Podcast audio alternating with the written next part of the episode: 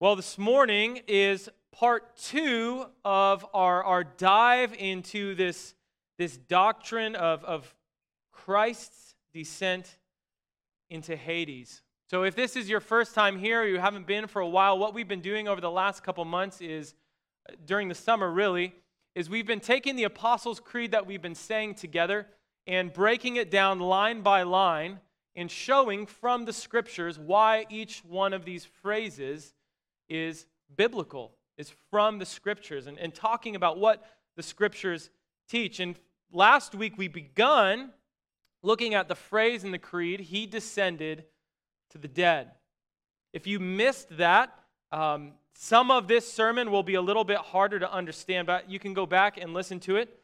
But there will be plenty to gather here. And so, what we began last week is, is looking at this idea, this question where was Jesus Christ's soul between his death, he died on Friday on the cross, and his resurrection, he rose on Sunday. Where was Jesus when he was dead? We don't often talk about this. And so we be, began to explore last week what the Old Testament had to teach us about the afterlife and about the different realms. We saw last week from the Old Testament and the New Testament this this understanding of the afterlife that unfortunately is, is very different from ours today. We understood that there's, there's really two realms there's the visible realm, the physical realm, we understand that, and the invisible realm, the, the spiritual realm. In the invisible realm, there's two. We talked about this idea of a three tiered kind of understanding of the universe. There's the heavens, where God and his angels dwell, the throne room of God. We showed that from Scripture. And then we understood that there is this realm that's, that's called many things in Scripture. It's, it's identified by the name Sheol or Hades. You could think about it as the underworld because in Scripture it's always talked about as under, although again it's not a physical place, so it's not literally under the earth. We talked about how there's this idea that everyone in the Old Testament went to the grave. They all went to Sheol. It was the realm of the dead. Good and bad people ended up in the same place, although they experienced different things there. The righteous experienced rest, the wicked experienced torment.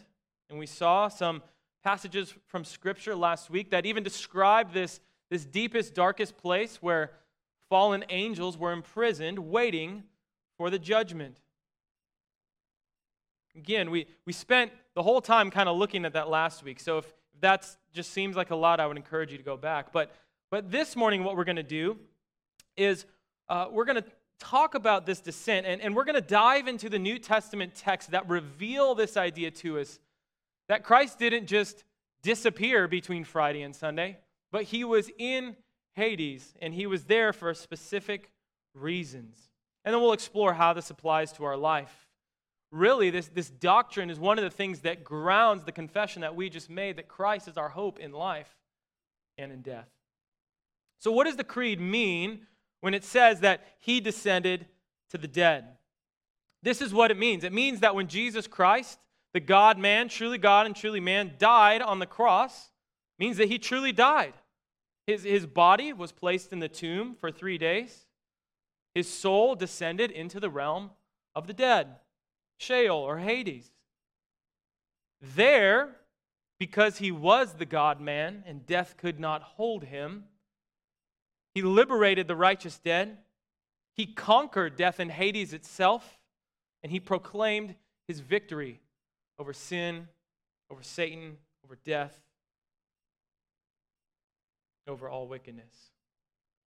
But he didn't stay there. He was resurrected. He was resurrected from the dead. He was resurrected from among the dead ones, and he ascended to the Father in glory, where he entered into the heavenly temple, Hebrews tells us, and where he now sits ruling and reigning over all and praying for us and making intercession for us as our great high priest.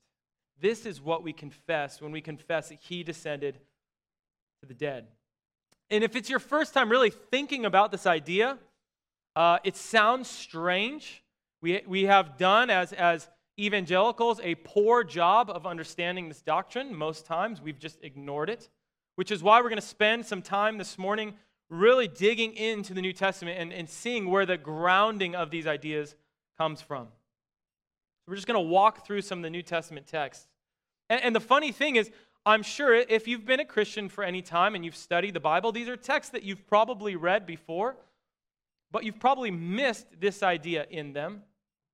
This is what I had done. I had never really heard this much about it, but the more that I understood about it and the more that I studied it, the more I saw it's been right here the whole time. It will become much more obvious. And let me just say as well, as, as we begin this morning, uh, we're going to be looking at, at a, a wide breadth, breadth of text this morning, and so it's a bit more of a survey. So each one of these texts has so much more we could say about it. Um, and so if you have any questions about it, I would encourage you to come talk to me. Many of you have already uh, came up to me after last week and asked really good questions, and, and so uh, we are always here. So send me an email, come talk to me after. I'd love to talk to you more about these things. Like I said last week, this, this doctrine is one that, that can be described like a labyrinth. Every time you feel like you have an answer, it opens up two more questions that you may have. But, but I want to start this morning uh, by, by, by this question Did Jesus ever say anything about this idea, about his descent? I mean, right, if we're going to look at the New Testament, it would seem like the natural place to start, right? Did Jesus ever talk about this idea? Did he ever foreshadow this idea that he would descend into Hades? And the answer is yes. Is yes. Now remember, think back to the language that we talked about last week. The, the language that was commonly used to, des- to describe Sheol. It's always under the earth, the depths of the earth, beneath the earth. And kind of with that in your mind, uh, let's look at Matthew 12, 39 through 40. I'll have it on the screen. You can turn there with me as well. Matthew 12, 39 through 40. Now, again, this isn't the main point of the text, but, but look at what Jesus says. The Pharisees had asked him for a sign they, they want a miraculous sign. They want Jesus to display some marvelous display in the heavens of his power. Here's his answer to them. But he answered them An evil and adulterous generation seeks for a sign, but no sign will be given to it except the sign of the prophet Jonah. Okay, so think of the story of Jonah in your mind. For just as Jonah was three days and three nights in the belly of the great fish, so will the Son of Man be three days and three nights in the heart of the earth. Okay, so, so again, given what we learned last week, heart of the earth is clearly a reference to the underworld, to Sheol, to the grave, to Hades. Now, now if, that, if that's kind of all we had, if we just had this saying of Jesus here in Matthew, that would be enough. But, but there's, there's a little bit more to this text than meet the eye, because again, if you know the story of Jonah, you might kind of pick up where I'm going with this. When Jonah is swallowed by the whale, he, he prays. And when he prays, look at the language that Jonah uses. He describes his experience being in the whale metaphorically as being in Sheol. Jonah says in Jonah 2 2, I called out to the Lord out of my distress, and he answered me.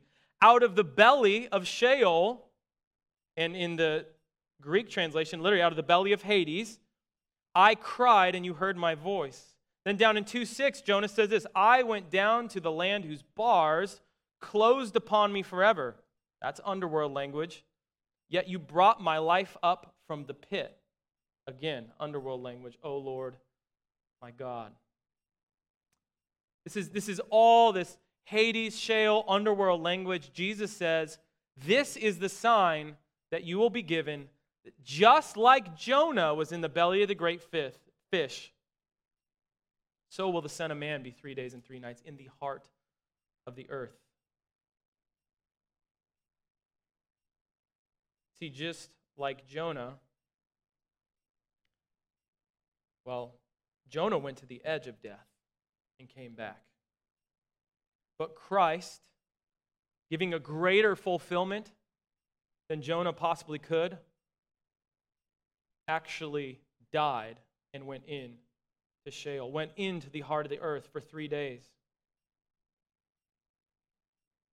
Next week, we'll talk about the resurrection. We'll, we'll see that, that just as the whale could not hold on to Jonah but vomited him out, so too Hades, death itself, would not be able to hold Messiah.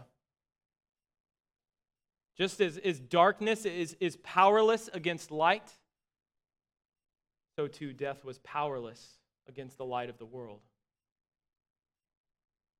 But, but that's not the only words of Jesus that help us arrive at this doctrine. Now, now think with me for a minute. If Christ did not descend into Hades when he died, where did he go? Uh, uh pretty much the only other option is that he went to heaven, right? I mean, there's, there's really nowhere else to go. That's the only other option, that he went to heaven to the presence of the Father. But that does, just doesn't fit with the scriptures and what they teach. Look at John 20, 17. Again, these are kind of like breadcrumbs, and we're going to see all these dots, and you'll see them start to connect as we, as we look at this survey. John 20, 17. Now, this occurs after Jesus' resurrection, so he's on earth in his resurrected body. Look at what he says. He says this to Mary. Jesus said to her, Do not cling to me, for I have not yet ascended to the Father. But go to my brothers and say to them, I am ascending to my Father and your Father, to my God and your God. So Christ died, he's put in the tomb, and then was resurrected, and then tells Mary, I have not yet gone to the Father. So he can't have gone into heaven, into the presence of the Father, because he says that right here. I haven't done that yet. Now, now again, each one of these texts is, is, is not a full blown systematic theology of Christ's descent into Hades, but, but it's a cumulative case. When we put them together, we can build this idea. So, so that's, that's what Jesus has to say about it. One of the clearest texts on this subject comes in the book of Acts, chapter 2. Turn there, we'll be here for a little bit. Acts chapter 2, starting in verse 22.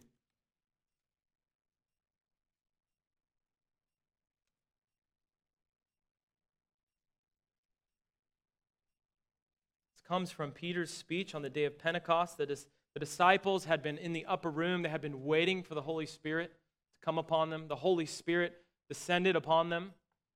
Peter was filled with the Spirit, and he began to preach to all the Jews around there. By the way, the, the Sunday school is going through the book of Acts right now at 9 a.m. on Sundays. So if you uh, are not taking part of that, I, I would encourage you to take advantage of that. Acts 2 22, Peter stands up. Now, this is kind of in the middle of this speech, but listen to what he says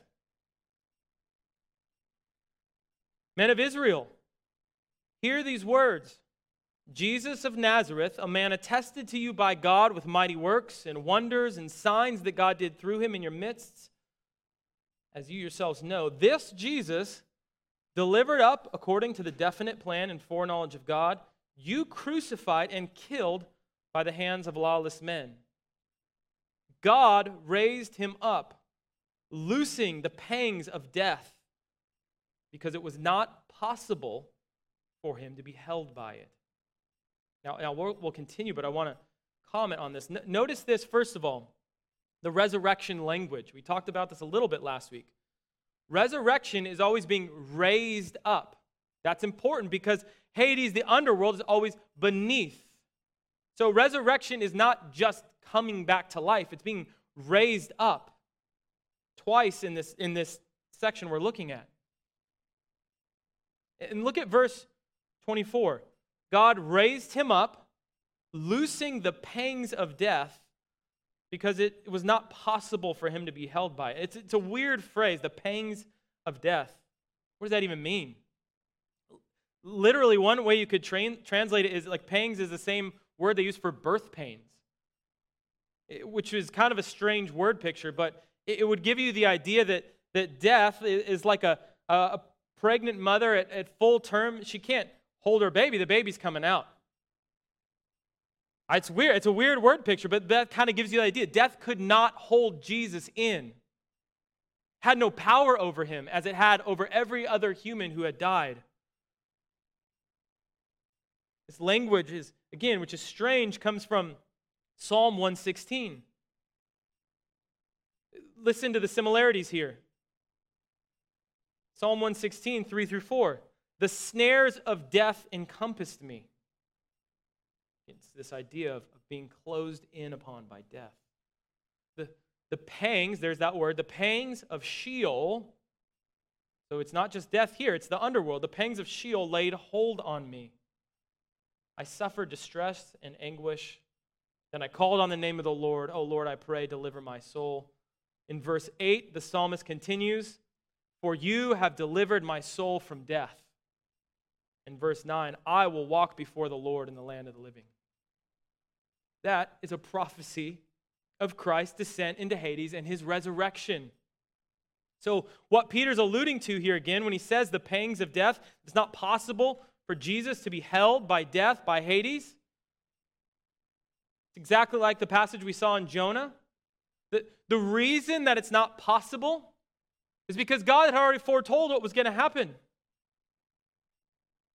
Death could not hold the Christ, death could not hold the God man.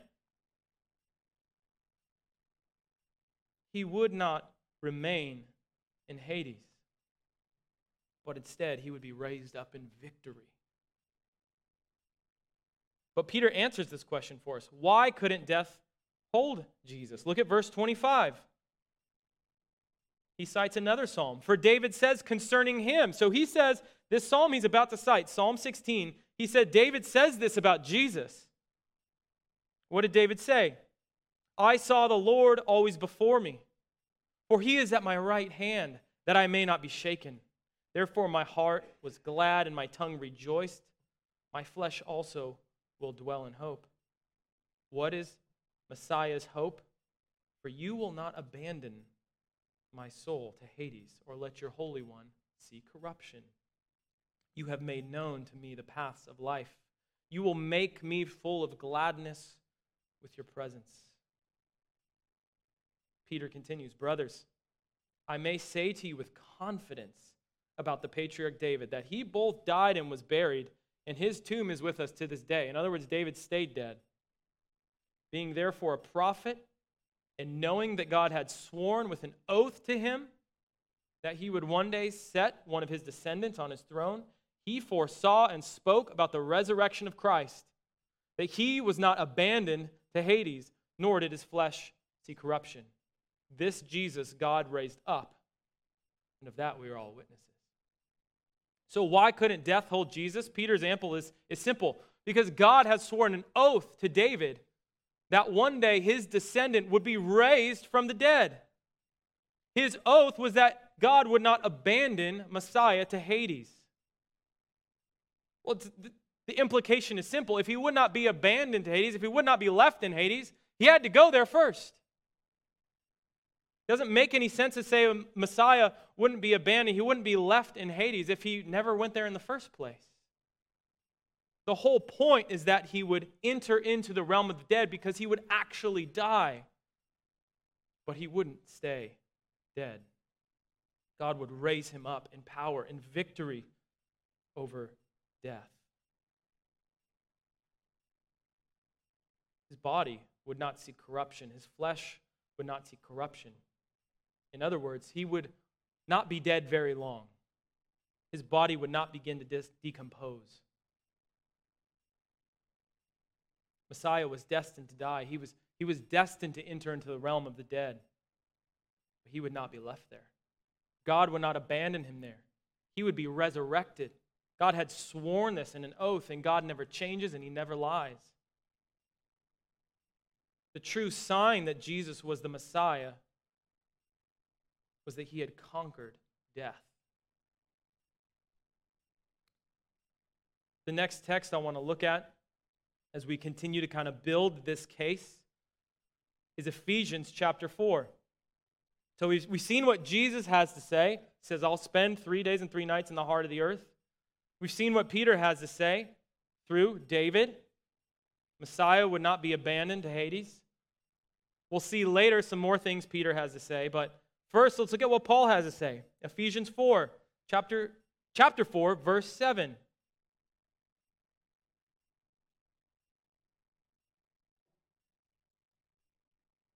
Ephesians 4, verse 7 through 10. But grace was given to each one of us according to the measure of Christ's gift.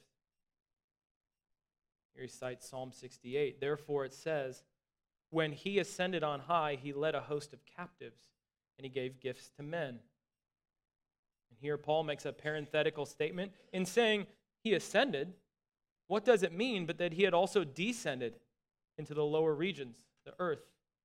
He who descended is the one who is also ascended far above all the heavens that he might fill all things. Now, again, this passage is, is primarily about the unity of the church because of our unity in Christ. It's about Christ's victorious ascension to the right hand of the Father, wherein he gave gifts to his church.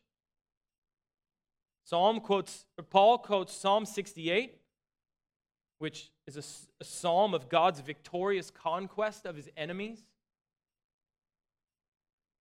It's a psalm of God's entrance into his heavenly temple after he has completed the work of salvation. In the context of Ephesians, Paul is telling us this is Jesus Christ. By his death, he defeated not only our sin, but he defeated Satan and his legions as well. That's why we have this language that he, he led the captives. Think of, think of a great uh, Roman uh, parade after their victor- victory coming back into Rome. They led a train of captives, evidence of their victory over their enemies. The language that the psalm is conjuring up. But, but again, notice what Paul says in verse 9. In saying he ascended, what does it mean but that he had also descended into the lower regions of the earth? Now, what is Paul talking about? There, there's basically two options. Either Paul's talking about the incarnation, so Christ's descent from heaven to earth, or he's talking about Christ's descent from earth to Hades, to Sheol. If you remember back to last week in, in the Old Testament and what we saw, phrases like this, the lower regions, the depths of the earth, the foundations of the earth, are always references to the underworld. Hades, Sheol, in fact, the Greek wordage of Ephesians 4 9 is almost identical to the, the Septuagint, the Greek of Psalm 63 9. But those who seek to destroy my life shall go down into the depths of the earth. In other words, they will die. It's underworld language. This is, this is why many, if you have a different translation, it makes a little bit of a difference here. Many translations translate that phrase in verse 9, the lower parts of the earth more, more clearly bringing out the, the Sheol reference. But, but here, what's clear in the context is Paul is making a contrast between Christ's glorious ascension to the highest of all heights, right? He says, He who is he has ascended far above all the heavens, and his descent to the lower parts, the lowest parts of all creation, which is not earth, it's Hades. We see this in another text in Paul that's, that's even more clear. And see these, these ideas floating around in Paul's head. Philippians 2:10, he says that Christ will be exalted, every knee will bow in heaven, on earth, and under the earth. Well, Paul makes it even clearer in Romans chapter 10. Romans chapter 10, verse 5 through 9 listen to what he says. And again, listen to how similar this language is into Ephesians 4, and he kind of sheds some light on it for us. It says this starting in verse 5, chapter 10. For Moses writes about the righteousness that is based on the law, that the person who does the commandments shall live by them. But the righteousness based on faith says, Do not say in your heart, Who will ascend into heaven? That is to bring Christ down. Or who will descend into the abyss, that is to bring Christ up from the dead. What does it say? The word is near you in your mouth and in your heart. That is the word of faith that we proclaim. Because if you confess with your mouth that Jesus is Lord and believe in your heart that God raised him from the dead, you will be saved. Beautiful text. Now, again, Paul's not making an argument for Christ's descent into Hades here. He's, he's making a, an argument that, that righteousness before God comes through faith alone. He's making the argument that God has done everything in salvation and that there's nothing left for us to do to earn it. He's making this illustration by saying, look, you don't have to go up to heaven to bring Christ down to receive salvation. He's already come down. And furthermore, you don't have to go down into the abyss, which again is Sheol, Hades language, and bring Christ back from the dead. God has already done that. God has accomplished and done everything that is necessary for salvation so that Paul can conclude if you believe in your heart and confess with your mouth that Jesus is Lord and raised, that God raised him from the dead, you will be saved. This is clear language that when Christ was raised up from the dead, he was raised up from the abyss. And we are to believe that. That God raised him up, verse 9, from the dead, and you will be saved. You see, Christ descended to the realm of the dead, into the abyss, Paul says. But again, death could not hold him. Death could not hold our King. Now, let's think about this from another angle as well. Think about this question Who is responsible for the crucifixion? Well, we would say the, the people who crucified him. The Romans, the Jews are kind of the ones who, who did it, right? We know that from the Bible. But, but who orchestrated it? Now, uh, uh, again, we have various levels here. On, on one level, the humans did. The Jews, the Pharisees, and Sadducees conspired to kill Jesus. We see that in the Gospels. They were the ones shouting, Crucify him, crucify him. The Romans have responsibility. Acts 4 and Acts 2, actually, that we read earlier, says that this was a part of God's plan, though.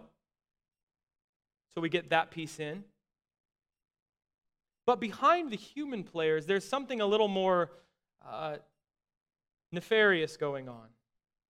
See, Scripture clearly teaches, and you can probably think of phrases in your head if you're familiar with the Gospels, that, that Satan and his demons were the one that were conspiring to get Jesus killed.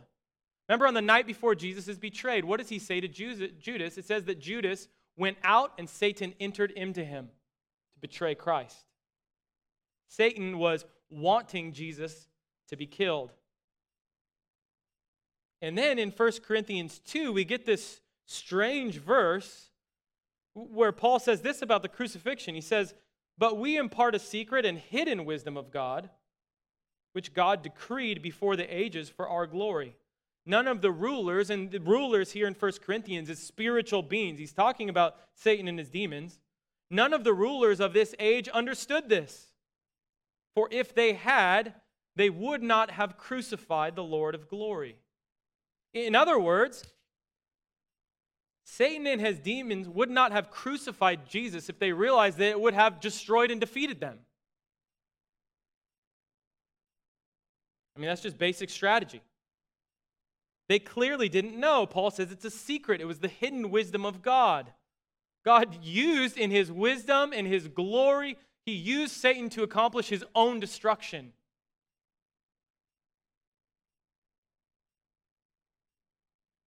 So, what did Satan think would happen when Christ died? He expected to hold Jesus' soul in captivity in Hades forever, like all other humans. But he was greatly mistaken. The early church fathers talk about this. The, the, the language they use, they say that Jesus was like a, a, a bait that Satan couldn't resist, and he swallowed it down and destroyed him from inside.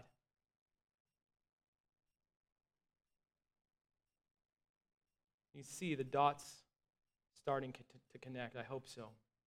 Now, there's, there's one last big text on this that we need to get to. And it's the, it's the most difficult one. It's, it's the strangest one. 1 Peter 3 18 through 22. So go ahead and turn there because you're going to want to see what is going on in this text. And 1 Peter 3 18 through 22 is a notoriously difficult passage of Scripture to interpret. Um, Martin Luther famously said about this text, he said, This is, I'm sure this is a great and encouraging text, but I have no idea what Peter's talking about.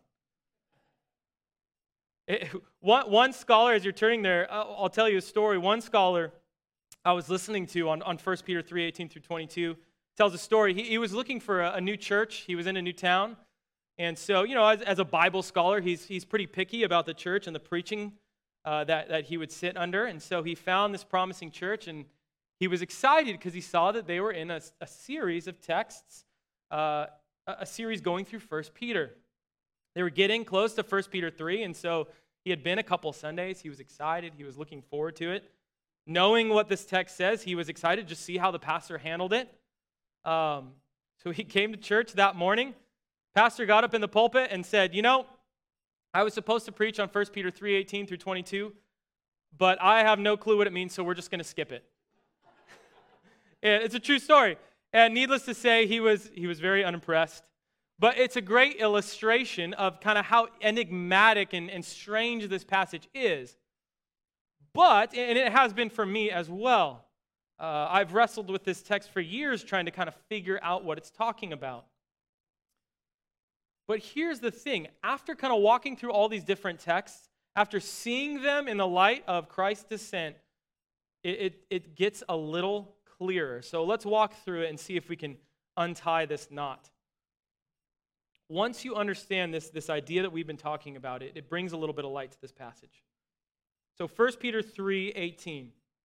For Christ also suffered once for sins, the righteous for the unrighteous, that he might bring us to God. Okay, we get that. Christ suffered once for sins on the cross. We learned that a couple weeks ago when we looked at he was crucified, died, and buried. We understand that. He was put to death in the flesh. Okay, so his body died. Like that, we get that. He physically died. But, but being made alive or made alive in the spirit, you could translate that as well as, as made alive in spirit. In other words, in the, in the spiritual realm, Christ was still existing. So, what did he do? Look at verse 19. This is where it gets really strange. In which, so, so in the spirit, in, in the spiritual realm, he went and proclaimed to the spirits in prison. So Christ went somewhere and proclaimed to some spirits in prison. And so we have to ask ourselves, well, who are these spirits in prison? Where is this prison? What is what's going on here? Verse 20 gives us a little more info. These spirits apparently uh, they were in prison because they formerly did not obey when God's patience waited in the days of Noah, while the ark was being prepared, in which a few, that is, eight persons, were brought safely through water. Okay, so there's these spirits in prison who were disobedient in Noah's day. Well, who are these? Well, again, if you remember last week, Peter himself talks about spirits being in prison in 2 Peter. In, in 2 Peter, these are the fallen angels who were disobedient in Noah's day that God has imprisoned until the day of judgment. This is what this text is talking about. The only other option is to say that, uh, and you have to do a lot of kind of fancy footwork to get here, that he's talking about humans that were alive on the earth in Noah's day. I, I used to think that's what this was talking about, but I, I don't think it is anymore.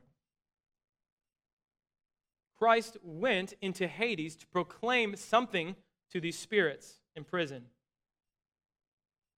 What did he proclaim?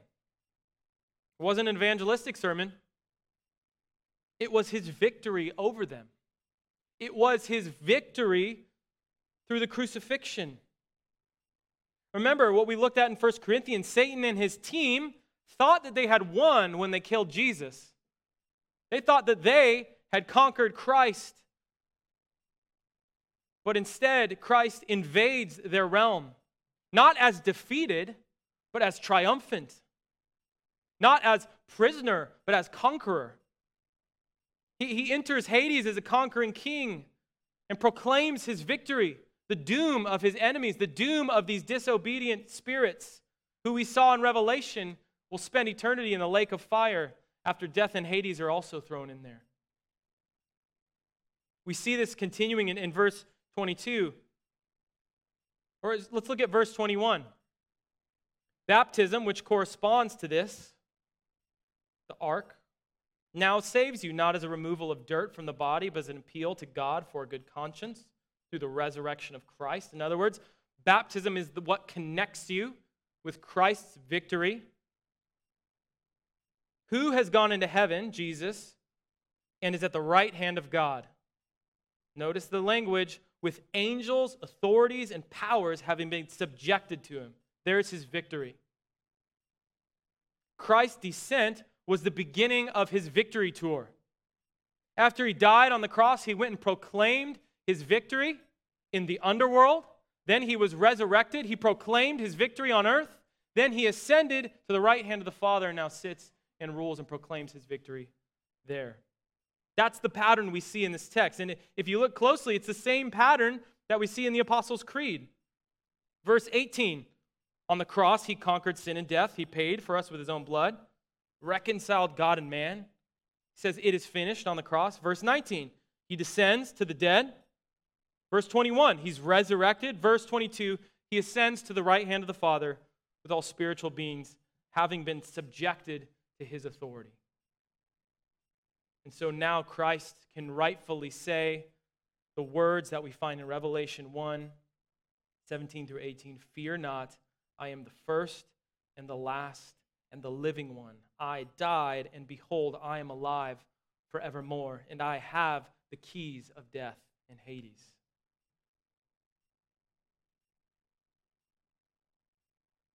Faith, we saw in Romans 10, and baptism, we see in 1 Peter 3, two sides of the same coin.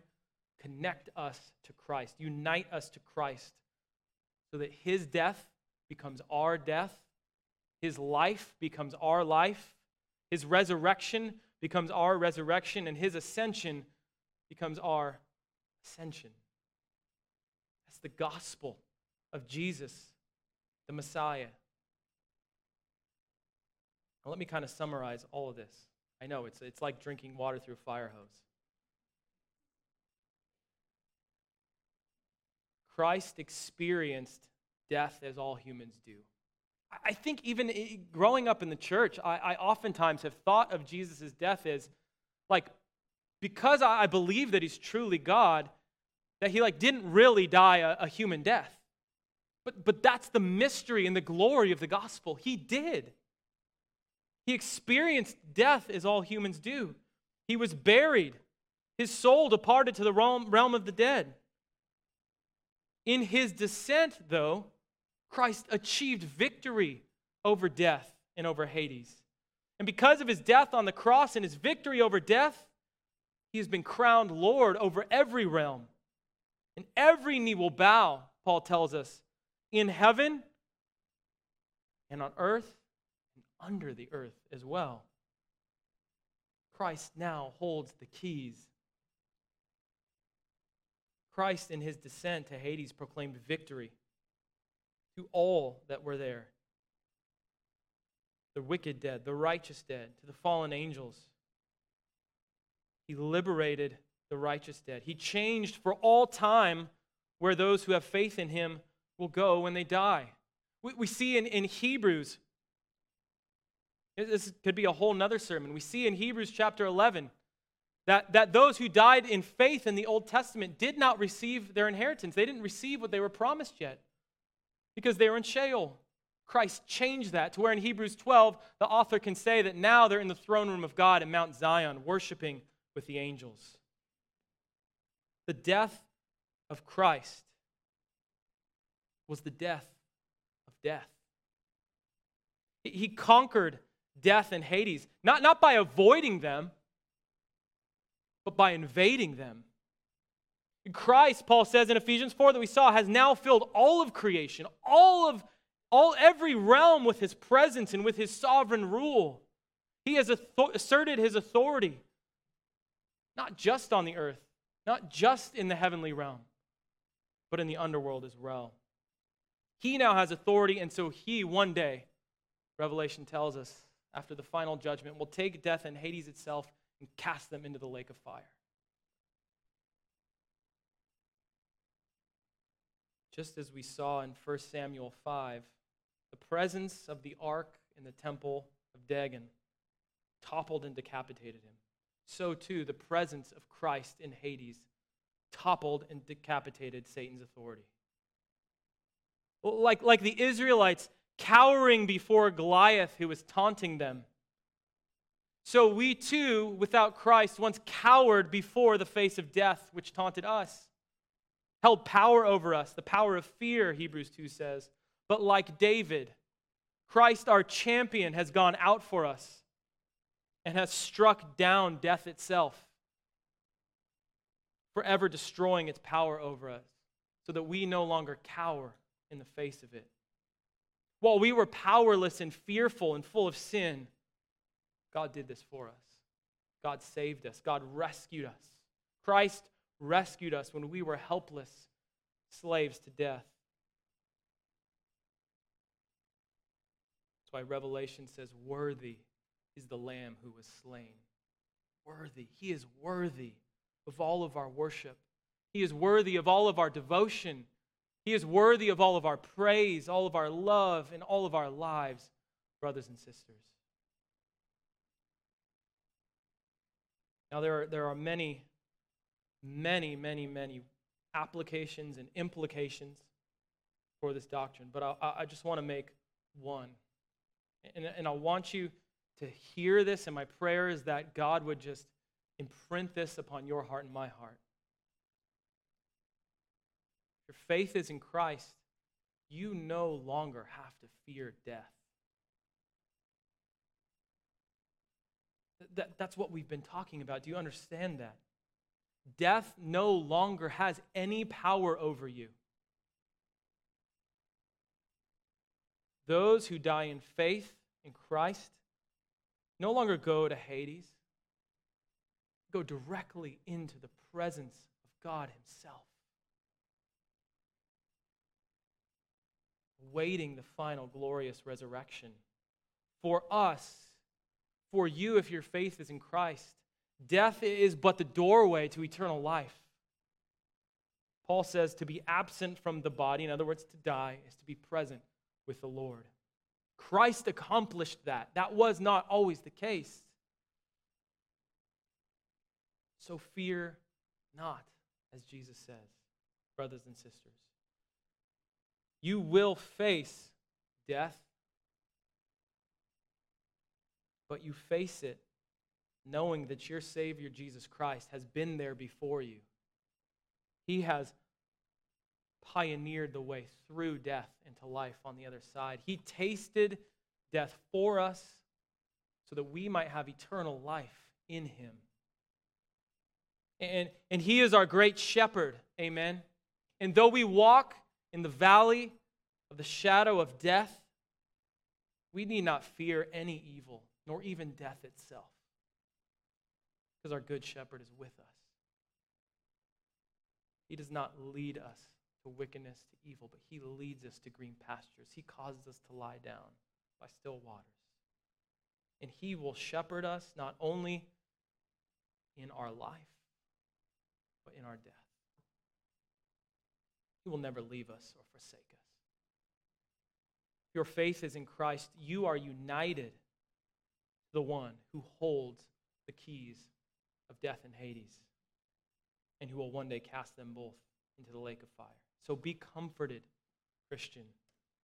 Christ is with you now by his Spirit, and he will never leave you. As John declares in Revelation, blessed are those who die in the Lord from now on. We will die physically, but we will live eternally, blessed in the presence of God. And one day, we'll talk about this next week, one day, we will be resurrected physically to dwell on the new heavens and the new earth in the presence of God and of the Lamb forever, for all eternity. No tears, no pain, no death, just Jesus. Pastor gives a great illustration of this. His name's Donald Barnhouse. He, he, his wife died tragically when she was relatively young, and they had young children. And he tells this story of as they're, they're driving the funeral, his young children are with him in his car, and he, this is what he says. As he drove to his children, as he drove his children to his wife's funeral, he stopped at a traffic crossing. Ahead of them was a huge truck. The sun was at such an angle that it, it cast the truck's shadow across the snow covered field beside it. Dr. Barnhouse pointed to the shadow and spoke to his children. Look at the shadow of that truck on the field, children. If you had to be run over, would you rather be run over by the truck or by its shadow? The youngest child responded first, as they always do. The shadow. It couldn't hurt anybody. That's right, Barnhouse said. And remember, children, Jesus let the truck of death strike him so that it could never destroy us. Mother lives with Jesus now. Only the shadow of death passed over her. You hear that? That is the truth. Christ destroyed, He broke the power of death. So that now, Christian, when you die, you face just its shadow. Can't hurt you. Death is still a tragedy, even for believers. We mourn, but we don't mourn with, as those who have no hope. Death does not have the last word, Jesus does. And Jesus says this I am the resurrection and the life. Whoever believes in me, though he die, yet he shall live. And everyone who lives and believes in me shall never die. And then he says, Do you believe this? So, my question to you is Do you believe this? If so, may you live like it, and may you die like it. If you do not believe this, friend, your death will not pass over you like a shadow. The Bible teaches us that your death will lead to judgment. Those who die without faith in Christ, Jesus himself says, will die in their sins. But Christ himself paid the penalty for sin on the cross. He calls you now to repent and turn and place your faith in him and live. So I would urge you this morning, if your faith is not in Christ, trust in the one who defeated death, and you will find eternal life. Let's pray.